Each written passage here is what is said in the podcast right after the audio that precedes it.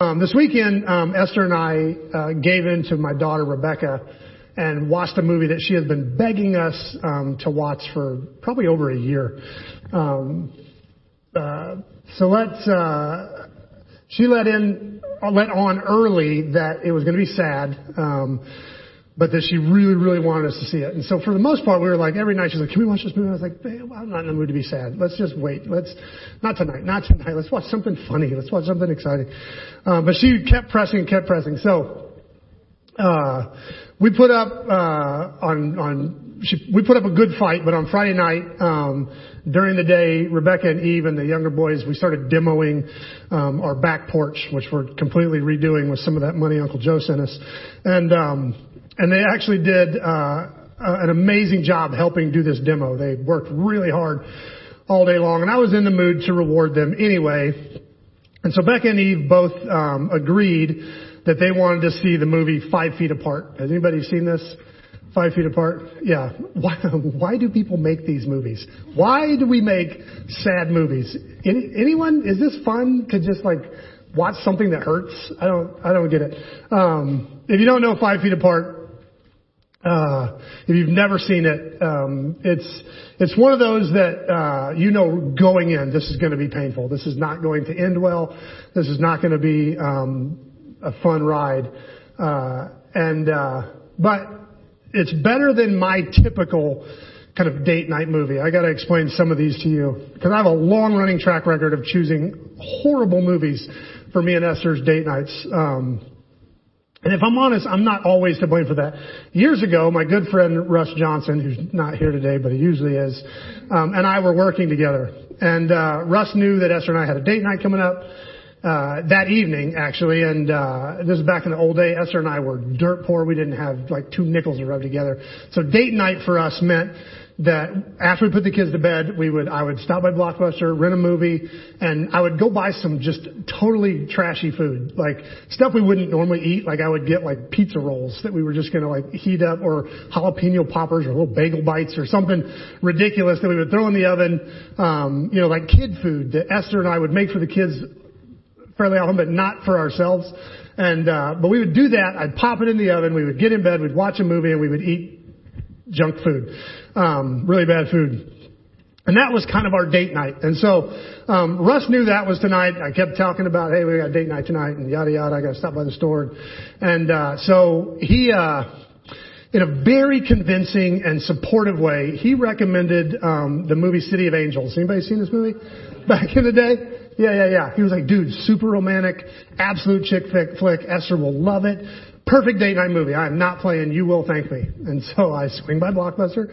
I grab the movie. I grab some bagel bites. And later that night, as Esther is not just sniffling, but actually like hard sobbing in my bedroom, I call Russ. And before I even finish cussing him out, um, he starts belly laughing, like belly laughing. He's like, I cannot believe you believed me.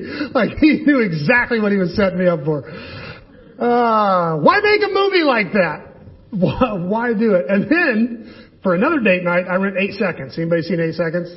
I'm kind of an old redneck. I love cowboy movies, and and uh, it's a movie about Lane Frost. He was a bull rider who, um, and my dad and I were actually watching the rodeo on ESPN when he got gored by a bull and died right there in the arena. Like he he he got hit. Like you knew immediately it was bad.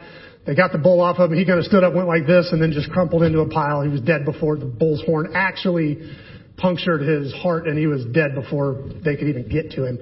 Um, he's the reason they wear flak jackets now in rodeo. Anyway, his best friend Tuff Hedeman dedicated the next season to Lane and won the gold belt buckle, whatever that is, and and uh, and my dad saw some of that too. So I was kind of interested in the idea of this movie, and a friend had convinced me but it was, the movie was, Lane just played a small part, and the movie was actually about Tuff Hedeman's next year, and so I wanted to see more about that, so I rent it for a date night.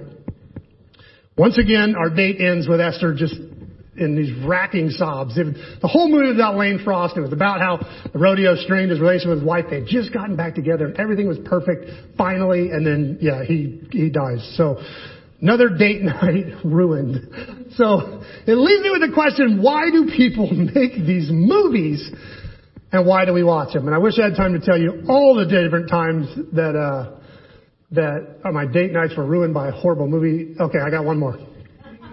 I hate spoilers. I absolutely hate spoilers. And so when I read a book or, or watch a movie, I don't even read the back cover. I want to know nothing. I want to go in just a completely empty blank, raw spectator. I want you to just, I want to be surprised. I want to go along for the ride. I don't want to know anything going in. I want to just experience the thing. And so I'm at Blockbuster. I'm looking for a movie for date night, and I see The People versus Larry Flynt. Anybody know what this is about? Yeah, I had no clue. It's Woody Harrelson. He's got an American flag over his mouth, and it says he fought.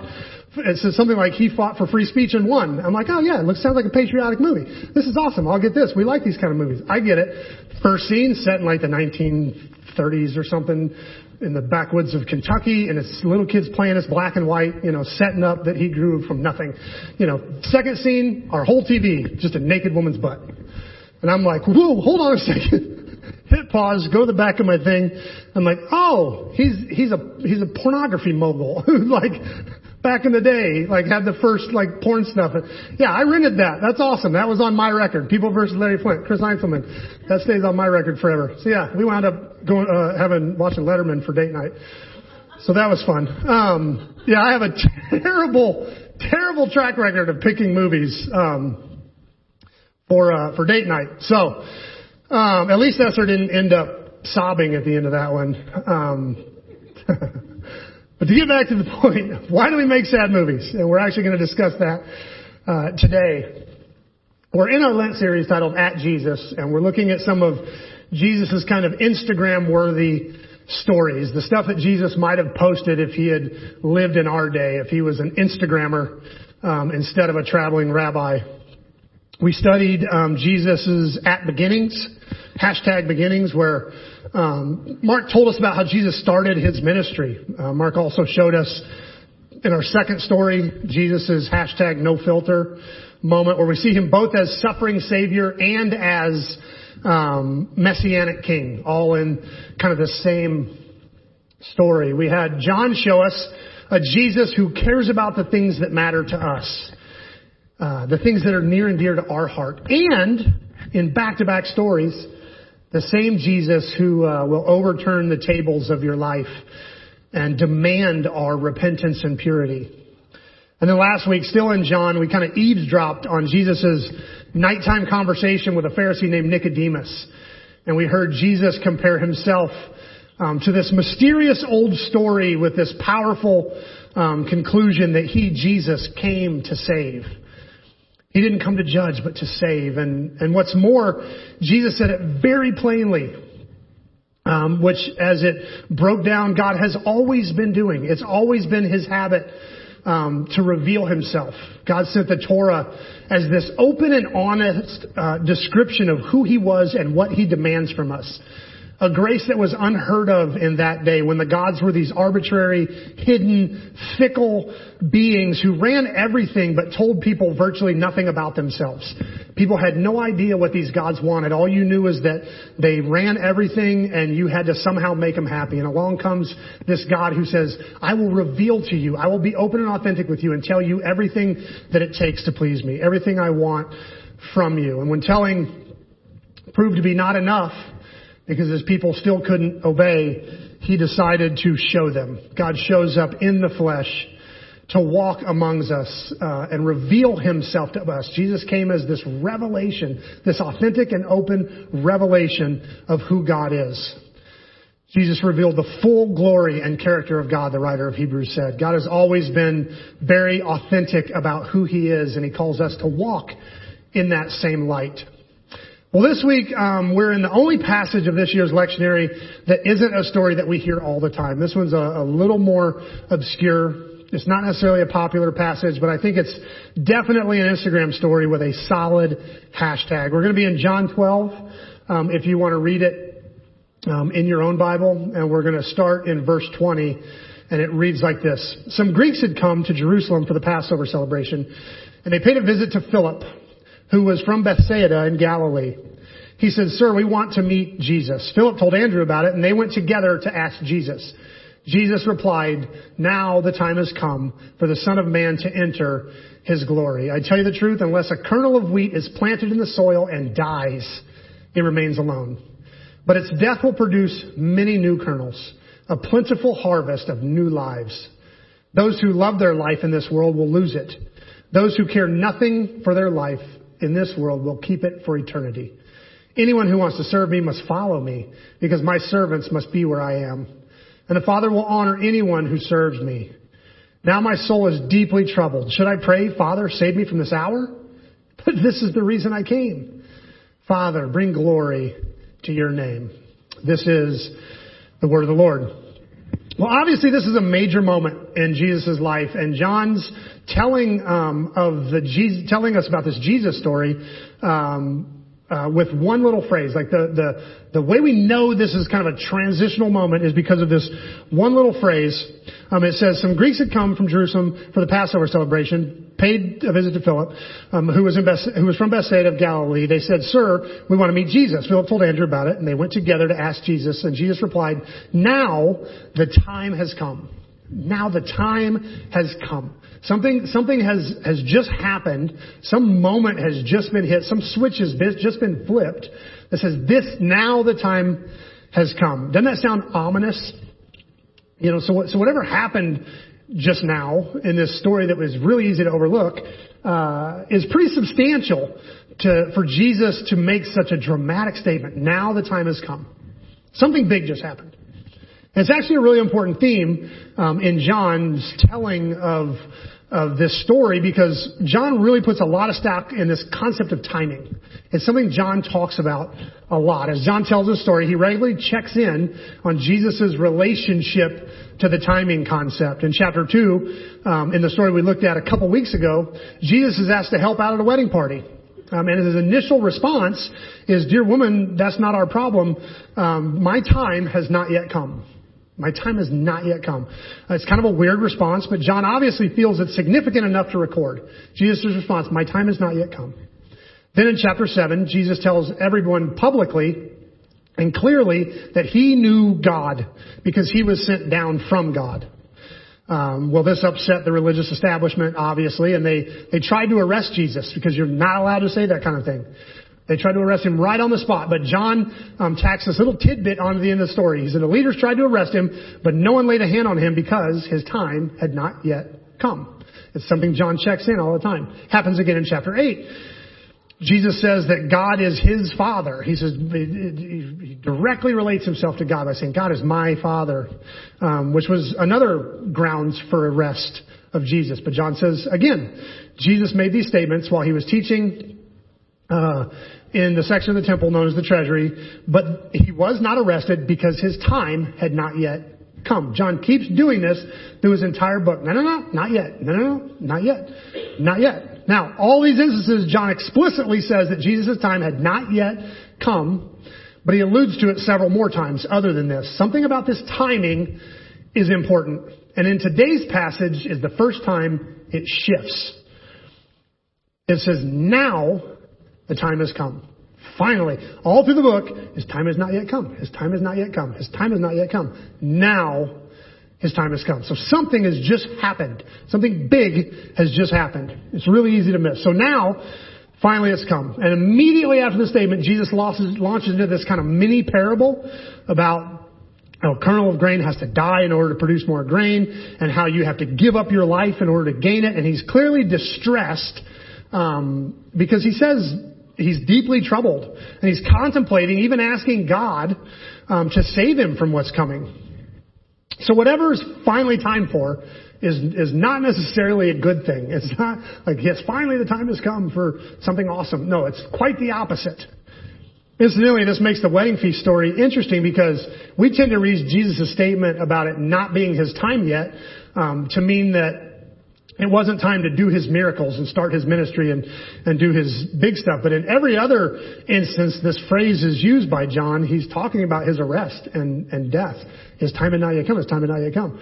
So I think it's more likely what Jesus is saying um, is that this is a large wedding party. This is a large public event, kind of high profile, and it might put him on the religious religious leaders' kind of radar too early. And he's like, ah, no, my time has not yet come. It's not our time yet. Something to think about. But we do know that something in today's passage marks a major shift uh, in this book. chapter after chapter, John's been telling us what Jesus did and letting us know that his time has not yet come, his time has not yet come. And then boom, all of a sudden, now the time has come. So what changed?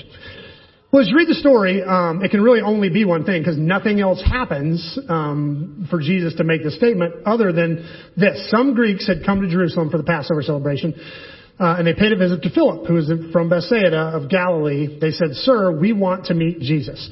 Philip told Andrew about it, and they went to ask Jesus, and Jesus replied, "Now, my time has come." So nothing's happened except the arrival of these Greeks.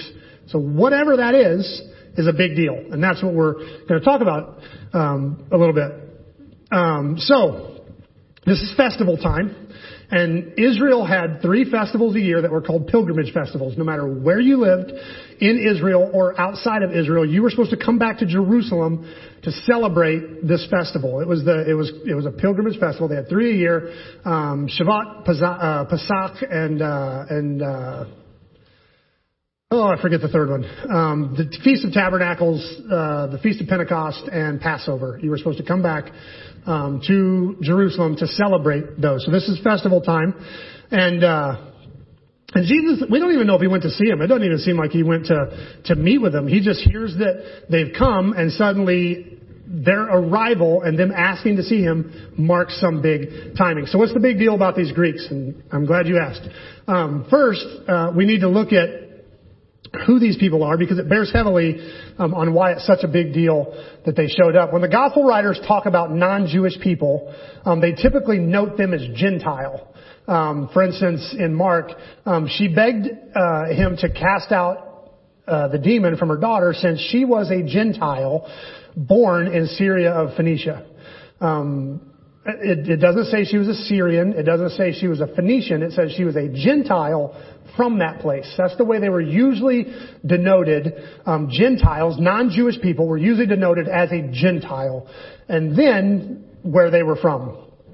So it seems that these Greeks that come to from Philip are not actually true Greeks. John would have written these are Gentiles from Greece, not Greeks. Um, but he doesn't. Uh, he doesn't do that, which tends to make uh, interpreters believe that he, they, these were Jewish people from Greece. These are not Gentiles from Greece. These are Jewish people who lived in Greece. Now this is completely fits the normal Jerusalem festival time um, theme. For over 500 years, the Jews had been kind of scattered all over the Hellenistic world, all over the Greco-Roman um, world. They, when Israel was overthrown by the Assyrians and then the Babylonians, they scattered. A lot of them were taken captive, but a lot of them scattered all over um, the kind of known world at that time. It's called the Great Diaspora, is what we call it, the dispersing of the Jews. They scattered and left the Promised Land, um, and this dispersing took them everywhere. And still, every day, they would, in fact, one of our kind of Bible heroes, Paul, was from Tarsus. He was Paul of Tarsus. Tarsus is not in Israel. Tarsus is a, is a Roman city. Um, and so Paul was a diaspora Jew. He was a Jew who was part of a family who had dispersed out of Israel, um, and, and would come back to Jerusalem for festival time. They would pilgrimage back to Jerusalem for festival time. So Paul was a diaspora Jew. Most likely, these are diaspora Jews. Um, they live everywhere. We talked um, a couple weeks ago about why this was why there were money changers in the temple. Uh, part of it was because diaspora Jews from all over uh, the Greco-Roman world would come back for festival time carrying all different kinds of money, and so they would have to have money changers. They would turn it back into temple gold, something you could use in the temple. In fact, a lot of coins had uh, uh, Caesar's image stamped on them. It wouldn't have been okay to use that in the temple because it has an image on it, it has like a uh, an idol kind of stamped into it. So they would convert that into gold you could use in the temple for an offering. And so they had money changers because all these diaspora Jews from all over the kingdom would come back to Jerusalem at, at festival time. So most likely, um, it is these are not Gentile Greeks. These are Jewish people from Greece. Um, and so it would have been completely normal to assume these are just more Jews that want to call them, talk about them. In fact, in Acts 6 we see a problem with this. In Acts 6, um, when they hired the very first um, kind of church staff, uh, they the it was because of a dispute that broke out, and the dispute was between um, Jewish widows and what they call Hellenistic widows or non-Hebrew speaking widows. It reads like this: But as the believers rapidly multiplied, there was rumblings of discontent. The Greek believers complained about the Hebrew believers, saying that their widows were being discriminated against in the daily offerings of food. So you've got diaspora Jewish widows who grew up not speaking Hebrew, who grew up outside of Israel, who in that festival, when when when Peter comes out of uh, the upper room at Pentecost on the on the Pentecost feast, and they preached to all these different people from all around the world. Those are probably all Jews from all over the kingdom who had come back for the Pentecost feast. And a lot of them didn't even speak Hebrew. Like they came back to Israel during feast, but they, you know, these are Greek speaking people. And a lot of them got saved, stayed, and the widows were being fed off of the offerings and and they were complaining saying hey your people are giving the jewish widows more than they're giving the greek widows these are all believers so they hired a bunch of church staff to fix the problem. So this is totally normal, happens all through the Bible that you've got kind of two classes of people. You've got the Jews that are Hebrew speaking Jews from Israel and you've got Jews that are Greek speaking Jews from the Hellenistic world somewhere. Okay, that's all the nerd stuff. So, Greeks and Hebrews, both believers, gathered in the same place. So I believe what's happening in today's passage is some of the Jews from Greece want to meet Jesus. These are Jewish people who want to meet Jesus. They come back they come back for festival time, the first thing on their mind is we want to see, we want to meet this guy that everybody, apparently all over the Roman kingdom, is talking about. Word has gotten back, something special is happening here. We want to meet Jesus. We travel back to Jerusalem for festival, but what we really want to do is meet this guy. And, uh, and so these, these diaspora Jews want to meet Jesus. Why on earth is this such a big deal that I belabor it this long? Again, glad you asked. The diaspora um, was not a surprise to anybody. The scattering of the Jews was didn't uh, didn't sneak up on on anyone. All the way back in Deuteronomy, as Moses was giving out his blessings and curses that we talked about, um, I think it was last week. Um, he told Israel that uh, that they would disobey God. Like he, he's like, if you'll do, if you'll obey, this is what'll happen. If you disobey, this is what'll happen. Just so you know, you're gonna you're gonna disobey. Like he actually tells them in the thing, um, and uh, and his terrible prophecy did come with a twist of hope. Like he told them what was going to happen. There's no chance you guys are going to obey, and when you do disobey, terrible things are going to happen. But, and he gives them this little bit of hope. He says. If at the time you and your children return to the Lord, once you're scattered, he tells them they're going to be scattered and terrible things are going to happen. He said, if at the time you and your children return to the Lord your God, and if you obey with all your heart and all your soul, all the commands I've given you today, then the Lord your God will restore your fortunes. He will have mercy on you and gather you back from all the nations where he has scattered you. Even though you have been banished to the ends of the earth, the Lord your God will gather you from there and bring you back again. The Lord your God will return you to the land that belonged to your ancestors, and you will possess that land again. Then you will make even, you, then he will make you even more prosperous and numerous than your ancestors.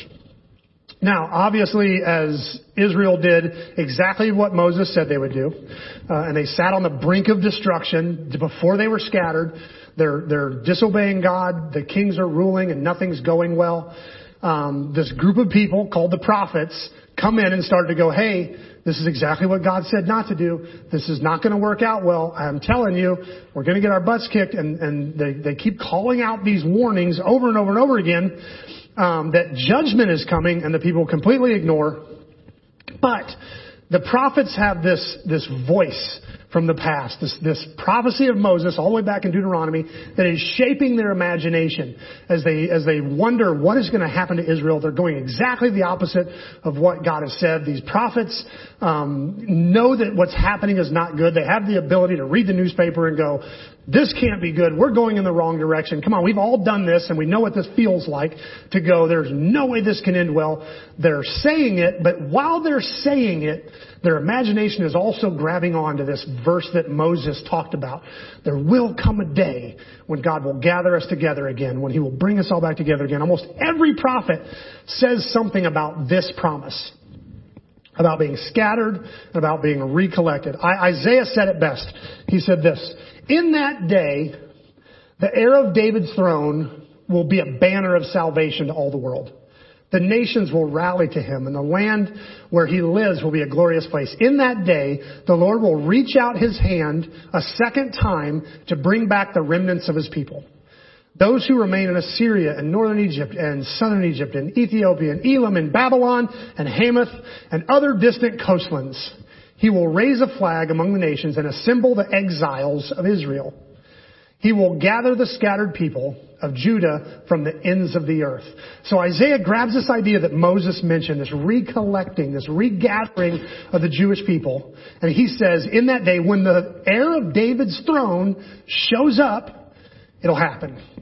He'll start regathering his people. So Isaiah makes a direct connection to this heir of David being a banner of salvation to the entire world. We're very familiar with that concept. And gathering the scattered people of Israel. So, here we are back in the Gospel of John. And Jesus and his disciples are basically hiding uh, uh, against the wishes of his uh, disciples. Jesus comes back to Jerusalem. They had they had just narrowly escaped death a couple chapters ago. They go all the way back up to Galilee. They kind of get out of the hot zone, and then Jesus hears that his friend Lazarus is very very sick actually dies before they get down there. And Jesus wants to go back. And if you ever read that, that story, his disciples are going, are you kidding me? We just barely got away. You want to go back? And Jesus is like, we have to go back. And so they, they go back. He raises Lazarus from the dead, which we find out is a huge high profile miracle that really tells everybody Jesus is back. So they're hiding. They're hiding in Bethsaida, um, from the, from the, uh, from the Pharisees and from the religious leaders, um, who want Jesus dead. And, uh, and now, in hiding, some scattered Jews from elsewhere get the word that Jesus is here, and they come and say, we want to see Jesus. And it's like this huge puzzle piece that Jesus almost seems to be waiting for drops into place. Jesus lived in the full awareness of Moses' words and Isaiah's words it's like he can hear the prophet's voice in his ear all the time saying, I will draw back my scattered people, the people of God, back to the promised land. And they will come to Jesus. And Jesus knows when he hears that they're here.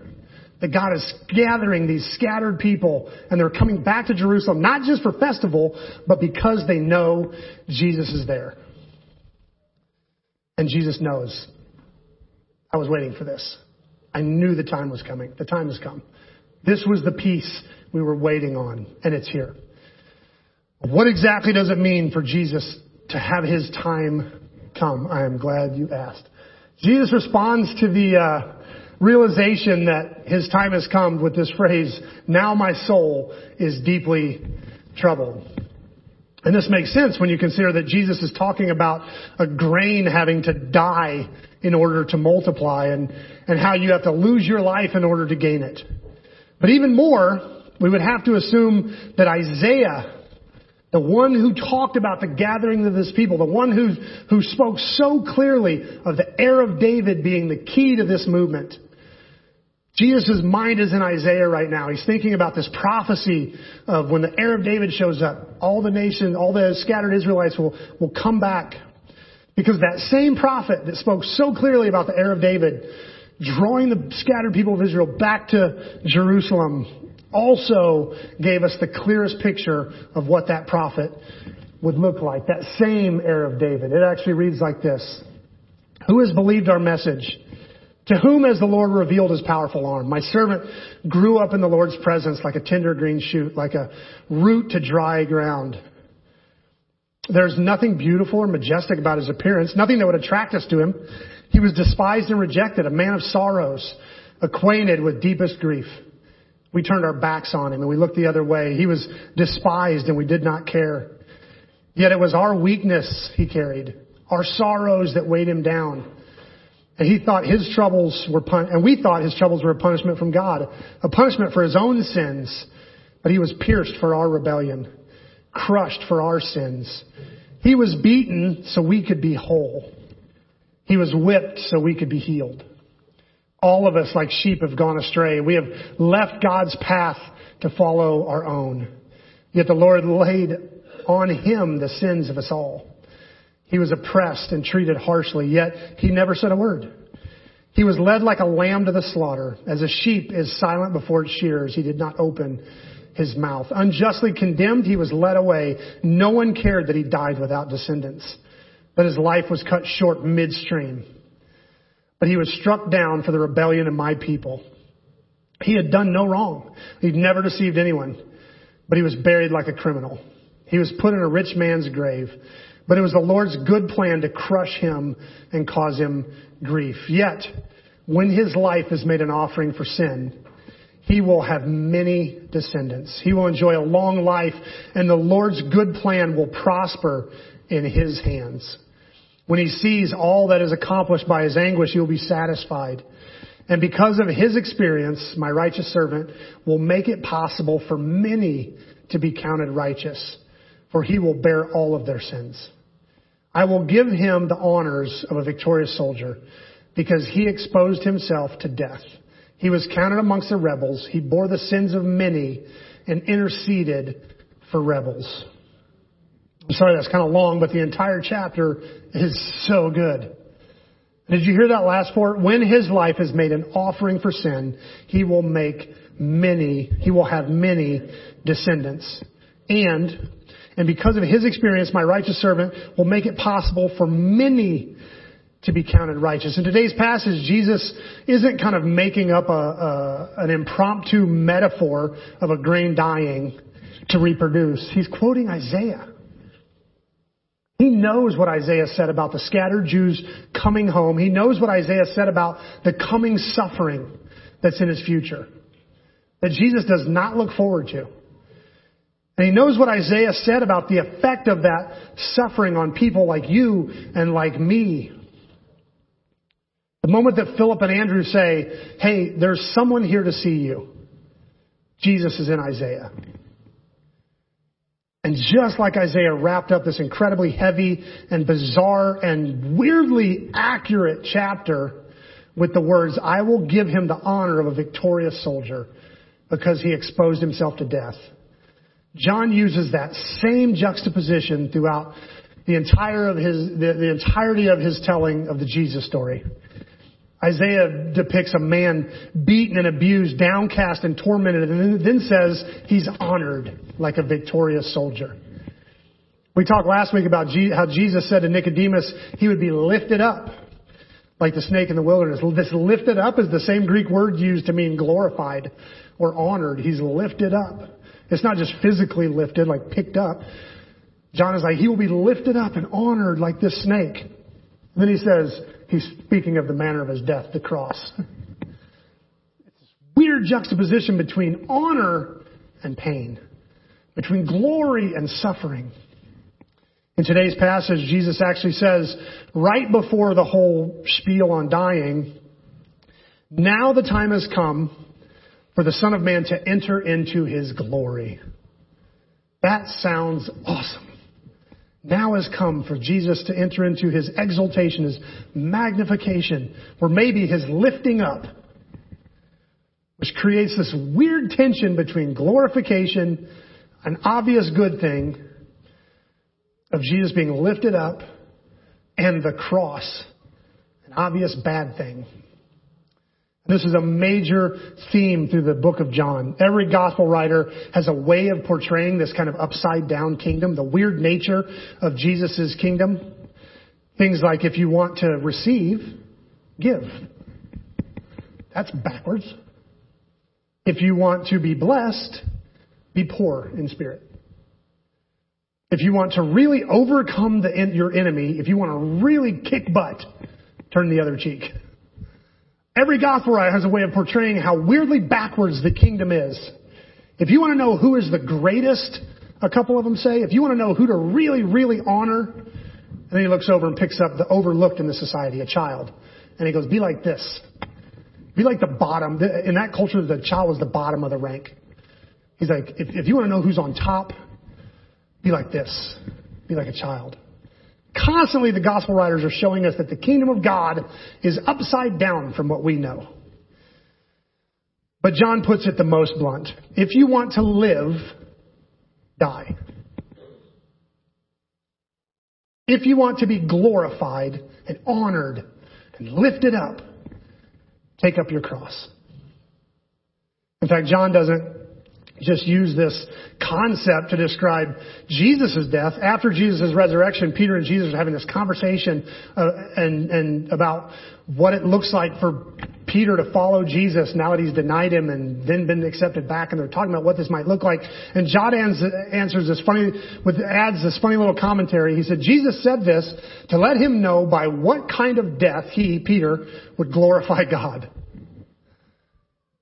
Jesus tells Peter what kind of death Peter's going to have to glorify God. There it is again, death and glory. You can't get much more upside down than that. You know why I think we like sad movies?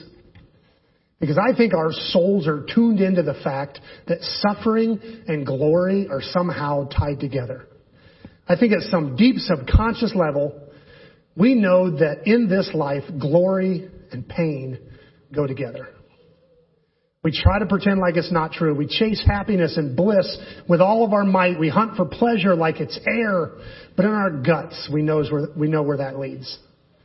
I mean, look at our world. We've spent all of human existence, but definitely the past 400 years, from the beginning of the Enlightenment to today, trying to make mankind the satisfaction and fulfillment of that creature, of the human creature, the center of all of creation and existence. We elevated man above everything and man's knowledge and man's happiness and man's satisfaction above everything else. And, and what has it gotten us? We're, we're, mean and hateful. We've trashed the planet. We're, we keep fighting wars and killing each other. We play God on a daily basis. We self-medicate and we numb out. We've created every level of debauchery to slake every kind of human desire. Isn't even in my notes. But when photography was created, the very first photograph in history, when they first figured out, I think they were called daguerreotypes at the time, they would put a photograph on a piece of metal. The, the, the creation of the photograph, two weeks later, after the creation of photography, the very first person was arrested for pornography. Brand new technology, and somebody's like, I could get nasty with that. The very first person, I'm not even going to talk about what was in the picture because it is unthinkable. It took two weeks to ruin that perfectly good new technology. And that's what we've done. And are we happy? It'd be one thing if we did all this and we were sitting here happy. If the world was happy. And then you'd be, you might be able to argue that it was all worth it. But are we, are we happy as a people? Which begs the question, why? Why are we here? Why do we do this? I guarantee it's not for your happiness. We've chased that. It didn't work. It's not for your safety. It's not even for your own life and existence. We've been pursuing those things and it hasn't gotten us anywhere. So why are we here? And I think Jesus bumps into that question in today's passage. He says, Now my soul is deeply troubled. Should I pray, Father, save me for this hour? But this is the very reason I'm here. Why am I here? For this. Father, bring glory to your name. Should I seek my own? Should I, should I seek my own comfort first? Should I, don't I deserve happiness? And then Jesus reminds us we live in an upside down kingdom. Father, bring glory to your name. Jesus responds to that answer. Why am I here? Why? The answer is to glorify God. Period. And when that is the goal, the center of your life, you've been able to consider things like taking up your cross. That's not about you. Like, you're like, what is the goal of my life? What is the, what, what is it all about? I've titled today's message, hashtag goals. You guys have seen this one, right? 95 million times on Instagram. Hashtag goals. People use it when they see a nice car that they want in their future. They're like, hashtag goals. Maybe they see this couple doing something super romantic. Hashtag relationship goals. Or maybe they see someone in really good shape in the gym and they're like, hashtag goals. I'm going to look like that someday. This is where Jesus is so different. If Jesus were on Instagram today, you'd see a picture of a cross. Maybe a bloody crown of thorns, a shredded back from whiplashes, mockings and threats. Hashtag goals. This is why I'm here. This is what it's about. This is why I came. Should, should I ask God to let me free? I don't want to do this. No, this is why I'm here. Hashtag goals. So how do I respond to this? If you're a logical thinker, track with me for a second. If, if we spend 100% of our time and energy trying to meet our needs, trying to meet our own needs, and everybody does that. 100% of us spend 100% of our time trying to meet our own needs. There's nobody to, to, to, to help us because we're all busy trying to meet our own needs. So not only can you help meet nobody else's needs, nobody can help you meet your needs because all of us are busy trying to meet our own needs. But if 100% of us spend 100% of our time serving others and thinking of others and caring for others, then, then someone would have to be the recipient of all that goodness. I mean, it's a weird way to think about it, but if we all lived to perpetually give, we would by default also all have to perpetually receive. Because someone has to receive all that giving. When we all give, we all receive. And this is the beauty of this passage. Jesus is very distressed. He certainly did not want to suffer. This is a sad and ominous scene in the movie of Jesus. This is the moment when some cue is triggered, the music changes to something dramatic, and all of a sudden a somber note drops into the protagonist's voice, and he says, the time has come at last. Like, by no, make no mistake, Jesus is very upset about what has just happened. And then it's almost like he's reminding himself, almost like he's giving himself a little pep talk. Unless a kernel of wheat is planted in the soil and dies, it remains alone. But if its death will produce, but its death will produce many more kernels and a plentiful harvest of new lives. It's almost like he's talking to himself. Like, I know what's coming. The time has come. But if I die, it will bring good things. Jesus didn't want to go to the cross because he was condemned to. It wasn't like the Father was like, dude, there's no other way. You gotta go. That's not how it happened. Jesus came for this purpose because he knew what he would gain. The writer of Hebrews said it this way, because of the joy awaiting him, Jesus endured the cross. He didn't endure the cross because he was tough. He didn't suffer because he was a masochist. Jesus went through hell because he was really excited about the prospect of you and me worshiping him and serving him on days like today.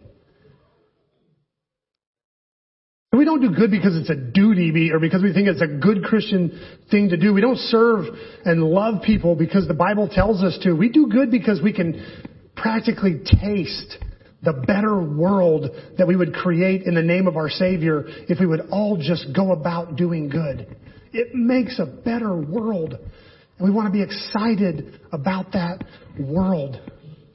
Do it for the joy set before you. Yes, Jesus is bummed about the fact that the time of his suffering is about there.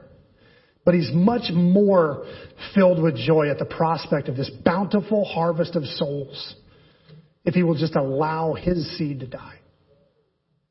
He promises that same joy to you and me if, if we'll take our eyes off ourselves and off our issues and off our own safety and off our own happiness and off our own rights if we will broaden our vision to a joyful harvest if we'll simply give up control of our lives and let God pour us out like a drink offering. Since I've been on this theme today about Esther, the time she has kind of burst into tears at totally inappropriate moments, um, let me tell you one more. We were uh, we were singing during worship one Sunday, um, and we were in it, hands in the air, kind of doing that shout singing thing at the top of our lungs, jumping up and down, and when I say we, I mean I. Esther wasn't doing any of those things. Um, we're deep in worship, and I glance over, and Esther's got tears just streaming down her face, like hard crying in the middle of worship. And uh, and I'm thinking she's having this awesome, deep, personal moment with God. Um, so being the mature specimen, I waited till we were in the car to start going, what happened? What happened? What happened? What happened? Asking her what was with uh, all the waterworks during worship. And uh, because I can't wait to find out what amazing affirmation God has just given her. And, and all she'll say is, I'm not ready to talk about it. And she sounds angry.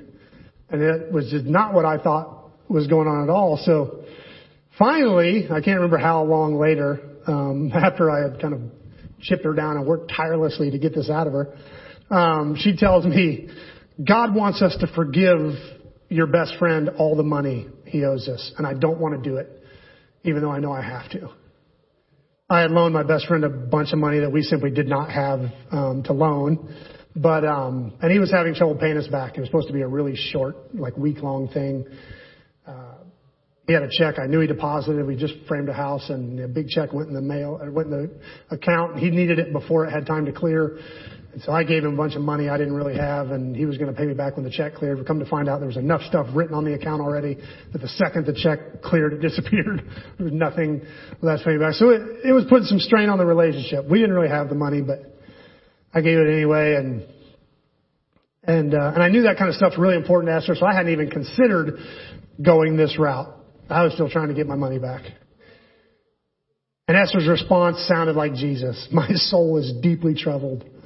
Father, is there any way this cup can pass from me? But at Esther's prompting, we, we, really at God's prompting through Esther, we obeyed. And, and I went to my friend, I was like, dude, I don't want you to pay us back. I feel like God has really spoken to us that we're supposed to release this debt. And so we're going to. Like, he was like, no, there's no way I'm going to pay. I was like, well, that's on you, but we have forgiven it. It's over. I don't want to, don't want to worry about it anymore. And, uh, and within a few months, it was like heaven's windows opened and blessings just started dumping on us out of nowhere. Not only I had to take out a small loan to cover the amount I gave him. Not only had we paid that back, but God gave us enough to put all new siding on our house and and get a couple toys that we wanted. Like God honored that obedience and just dumped blessings on us. The reason I think we like sad movies and sad songs and stuff like that is because I think at a deep gut level, we know that resurrection follows death.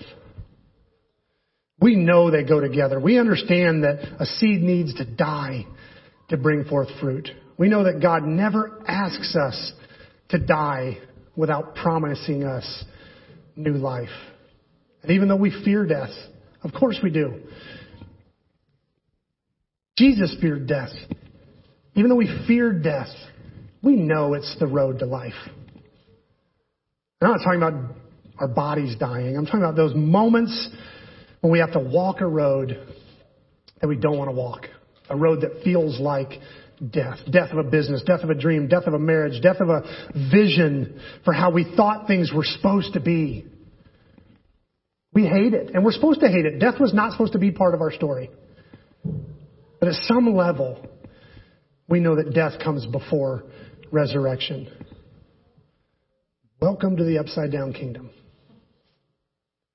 So the way I'd love to respond to this message is I would love to invite you to die. That part of you that wants everything your way, that, that part of you that wants to protect yourself, that part of you that wants to serve or be served rather than to serve, let that die. And maybe for you, your entire life is about doing what other people want. You never speak up about what you want. Maybe dying for you means saying something. Whatever that self-protective part of your soul that doesn't want to endure the pain of speaking up and putting your own heart out into the world, let that die. This is Lent. This is wilderness. This is not supposed to be easy. Give in to that and join the upside down kingdom. Find someone to serve. Find someone to bless. Find someone to love on, even if it costs you something that you could never get back. Die. In fact, before I um, totally forget, I called a few tax people and a mathematician um, just to make sure that I had this right and to make it easy for you in case you're not good at this. But 10% of 1400 is 140, in case you need that information. Just wanted to make that as easy as possible. So when Uncle Joe sends you that check, just make your tithe show, make your tithe check out to Pastor Chris Goes to Tahiti Fund. And um, no, I'm totally kidding. But what happens if you set a little bit of your stimulus check back to, for generosity, to do good to somebody, and then and then just go hunting for someone to bless, for someone to, to help, for someone to give to. And if you don't know how much, I suggest start with a lower amount and, and raise it in your mind until it stings a little. When it stings a little and you're like, ooh, ooh, that's probably what you're supposed to give. If it doesn't cause a little bit of death, if it doesn't cause some little piece of you to die to give it, then it's probably not enough to, to, to, to plant and, and flourish and bring forth harvest. Take it to that point of stinging just a little bit. Let that seed create a little bit of death so that it can bring forth much fruit. What if we all choose to die? Of course, I'm not talking about literal death. Don't make it creepy. But what if we, what if we died to ourselves and decided to treat others like they were more important? What if we stopped putting so much energy into protecting ourselves and instead looked forward to the beauty that comes if we just surrender to the Father's will? I, I believe Jesus' words would come to pass. That if we would die, we would actually multiply. Let's go to the table.